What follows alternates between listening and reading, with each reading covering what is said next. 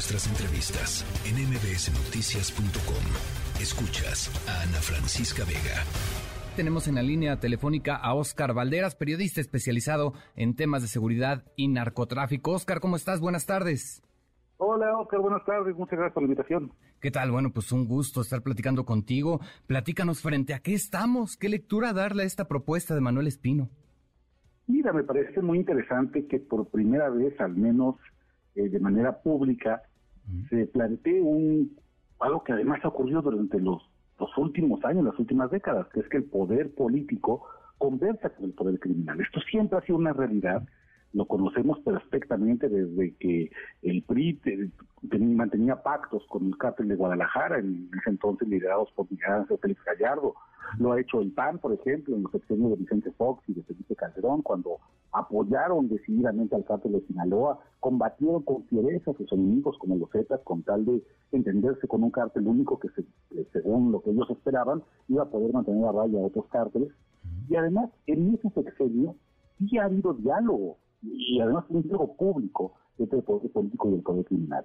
Lo que plantea Manuel Espino me parece es interesante porque por primera vez se plantea que este diálogo que ocurre siempre en lo oscuro se haga público y que además me parece que intenta tratar de medirle el agua a la opinión pública, a ver si la gente tiene ya eh, eh, los elementos suficientes a 16 años de la mal llamada guerra contra el narco para apoyar o para respaldar que el gobierno federal se sienta en la mesa de grupos comunitarios a plantearles una tregua. Me parece interesante, me parece porque es una medicina que no hemos probado, no sabemos si puede funcionar o no, pero que llegue en un momento donde eh, los niveles de inseguridad son altísimos, la gente está desesperada, hay una hay, un clamor popular para que se intenten fórmulas nuevas para pacificar este país. Y me parece que aquí hay una fórmula que al menos intenta seguir experiencias internacionales donde sí los acuerdos de paz en Colombia, por ejemplo, e incluso eh, las treguas que, se, que se hacían en Italia con la mafia, con la Andrangheta, con la Cosa Nostra para tratar de pacificar el país.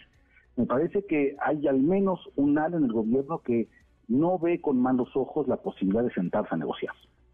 Oscar, a estas alturas, en nuestro país es viable un acuerdo con el crimen organizado, una negociación, y cómo se daría, cómo se podría dar en un momento dado, qué das a cambio de qué, ¿no?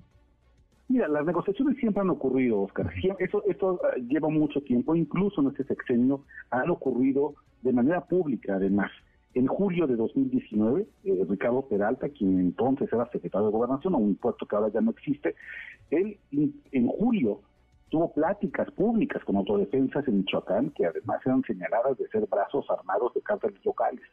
Un mes después de esto, Ricardo Peralta se, se eh, viaja a Tamaulipas a tener conversaciones con la columna armada Pedro J. Méndez, que reconocido por la propia Sedena es una decisión del cártel del Golfo. Esas conversaciones no pasaron en los oscurito, no fueron privadas, hay incluso fotografías de estos encuentros.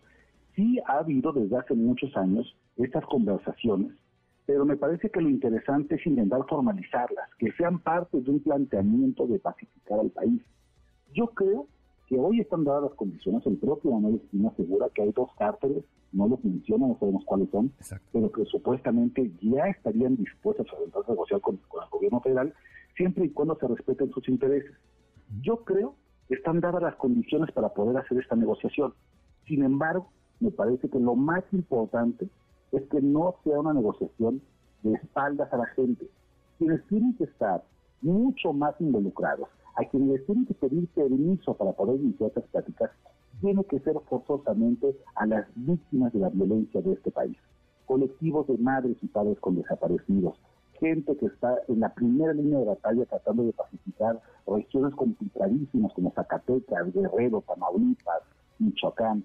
Yo creo que ellos y ellas son las personas que nos tienen que indicar dónde es el camino y si lo que estamos planteando o lo que se quiere plantear es un borrón y cuenta nueva. Yo no sé si eso es posible en un país como México con más de 300.000 asesinados, con más de 100.000 desaparecidos, pero al menos estamos, me parece, intentando una fórmula distinta que se separa de las recetas fallidas que hemos hecho.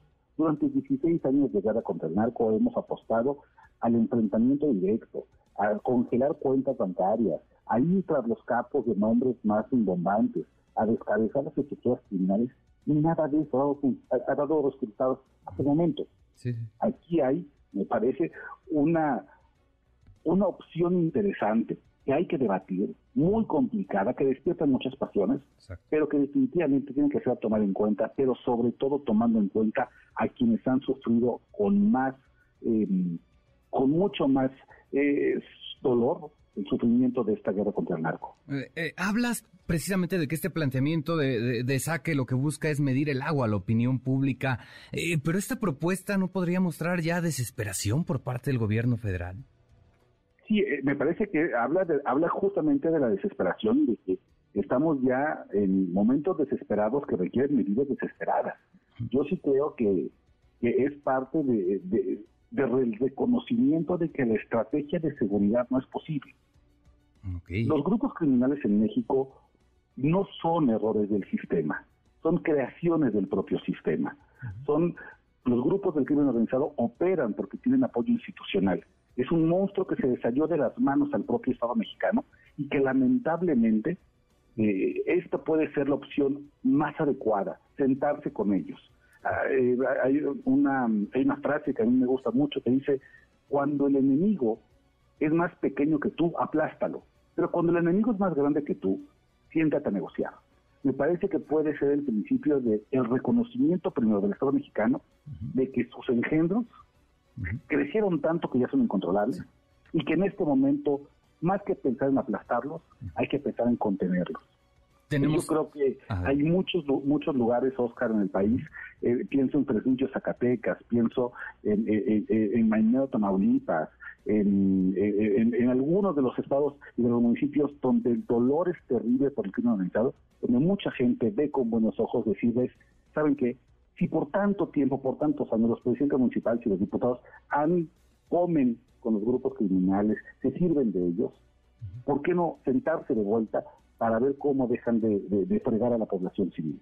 Yo creo que eh, lo que lo que lanza Espino es un es una especie como de invitación a ver si pega en el debate público, a ver si hay ánimo de la sociedad civil para sentarse a este diálogo, y si lo hay, yo creo que el gobierno de México podría bien explorar esa posibilidad. Tenemos, Oscar, tú no sé si lo ves así, ya un gobierno rebasado, ya, ya completamente derrotado por el crimen organizado. Sí, absolutamente. En, muchas regiones el poder real es el del crimen organizado. No es la institución de procuración de justicia, no es la policía local, ciertamente no son los presidentes municipales, pero ante el pero es mucho mejor reconocer esa realidad que seguir con esos discursos vacíos y repetitivos de aquí el Estado de Derecho y aquí manda la ley y aquí gobierna la Constitución. No, gobierna el capo local, gobierna el, tipo que te, que te manda una, una motocicleta con dos sicarios a pedirte el cobro de derecho de piso. Manda el que si con ningún problema te puede incendiar tu negocio si es que tú no pagas la cuota de extorsión de la semana. Y ante ese reconocimiento me parece que lo más honesto es decir, si no podemos con ellos, si, el Parece que tenemos problemas con la comunicación con Oscar Valderas. Bastante interesante lo que nos ha planteado. En pocas palabras, parece ser. Oscar, adelante, te perdimos por un momento, pero bueno, eh, te escuchamos.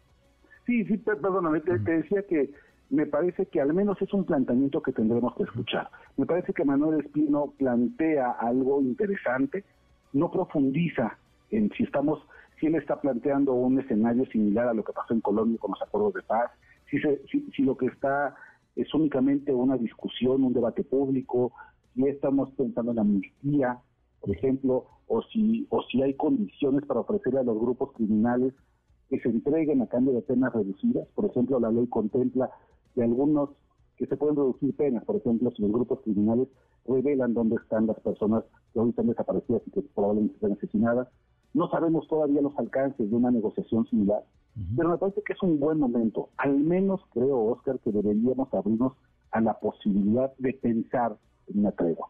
Dado que el poder criminal es un poder tan grande, tan casi omnipresente en el territorio nacional, yo creo que es una propuesta que para muchas personas tiene sentido y sobre todo creo que podría salvar vidas. Yo creo, en lo particular, que aquí hay un planteamiento interesante, hay que ver cómo se da, hay que ver de qué manera se puede dar este diálogo, que además siempre ha ocurrido, cómo lo formalizamos y cómo se puede aterrizar en paz para este país, me parece que es el verdadero reto. Pero ahí está, y me parece que deberíamos al menos atender a la idea de una posible tregua y una posible negociación. Bien, lo dices, Oscar, el debate que viene va a estar bastante interesante, pero al final lo cierto es que parece que llegamos ya a esa parte del camino donde simplemente no hay de otra, ¿no? Sí, exacto. Parece ser que es un mal necesario. No es la solución que hubiéramos querido. Claro, en, en el escenario perfecto, quisiéramos que nuestras fuerzas de seguridad, incluida la Guardia Nacional, el Ejército, la Marina, pudieran acabar con el crimen organizado, pero es tan, está tan enraizado en nuestras comunidades, en nuestra cotidianidad, en los pueblos, en las ciudades, no solamente en, lugares donde hay eh, carencias básicas, también está en los barrios más ricos con delincuentes de cuello blanco, que parece ser que la negociación podría ser el mal necesario, podría ser tal vez esa solución que no hemos probado, después de tantas medicinas que no han funcionado, tal vez en una de esas, Oscar, esto nos puede acabar la pesadilla de 16, años que llevamos de guerra contra el narco y que lamentablemente, ante la militarización de la seguridad pública, no parece que tenga un fin pronto. Ojalá, ojalá el diálogo pueda ser una forma de llegar a la paz, porque además las guerras no se ganan en la calle, no se ganan a tiro. Las guerras se acaban en las mesas y en los despachos de los funcionarios públicos. Ellos tienen la capacidad de tomar esa decisión. Ojalá Ojalá sea una propuesta que se tome con seriedad, que inicie un debate interesante, que se escuchen las voces, pero sobre todo que se escuchen las víctimas de la violencia. Y yo creo que si ellas y ellos están de acuerdo con iniciar un proceso de reconciliación nacional, de justicia transicional, entonces hay que abrirnos esa posibilidad. Perfecto. Pues Oscar Valderas, te agradezco mucho tu tiempo, muchas gracias por este espacio. Te mando un abrazo, muy buena tarde. Hasta luego, un abrazo. Noticias.